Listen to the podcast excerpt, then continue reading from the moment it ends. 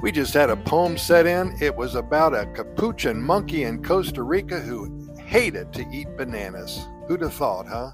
He loved watermelon, but the watermelon was too heavy to carry throughout the jungle canopy, so this monkey had a problem. In Costa Rica's lush jungle land, a capuchin monkey took a stand. He swung from trees with nimble grace, but there was a food he couldn't embrace. Bananas, they were everywhere, but this monkey found them quite unfair.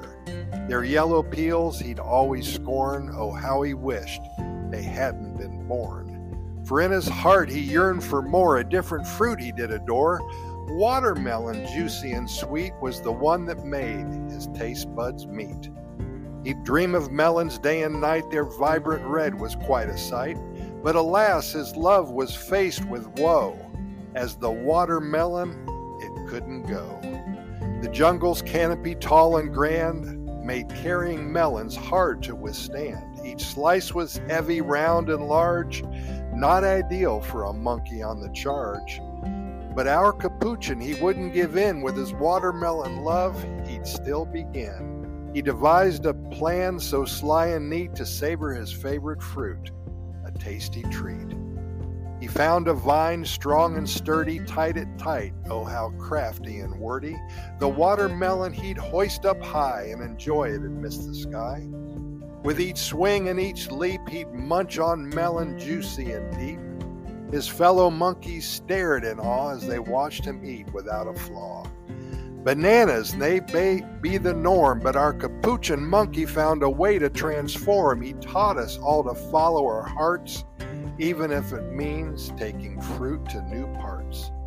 So if you visit Costa Rica's domain, look up to the trees, and you might just obtain a glimpse of a monkey proud and hale, enjoying watermelon, his grandest tale. And that, my friends, is a very intelligent monkey.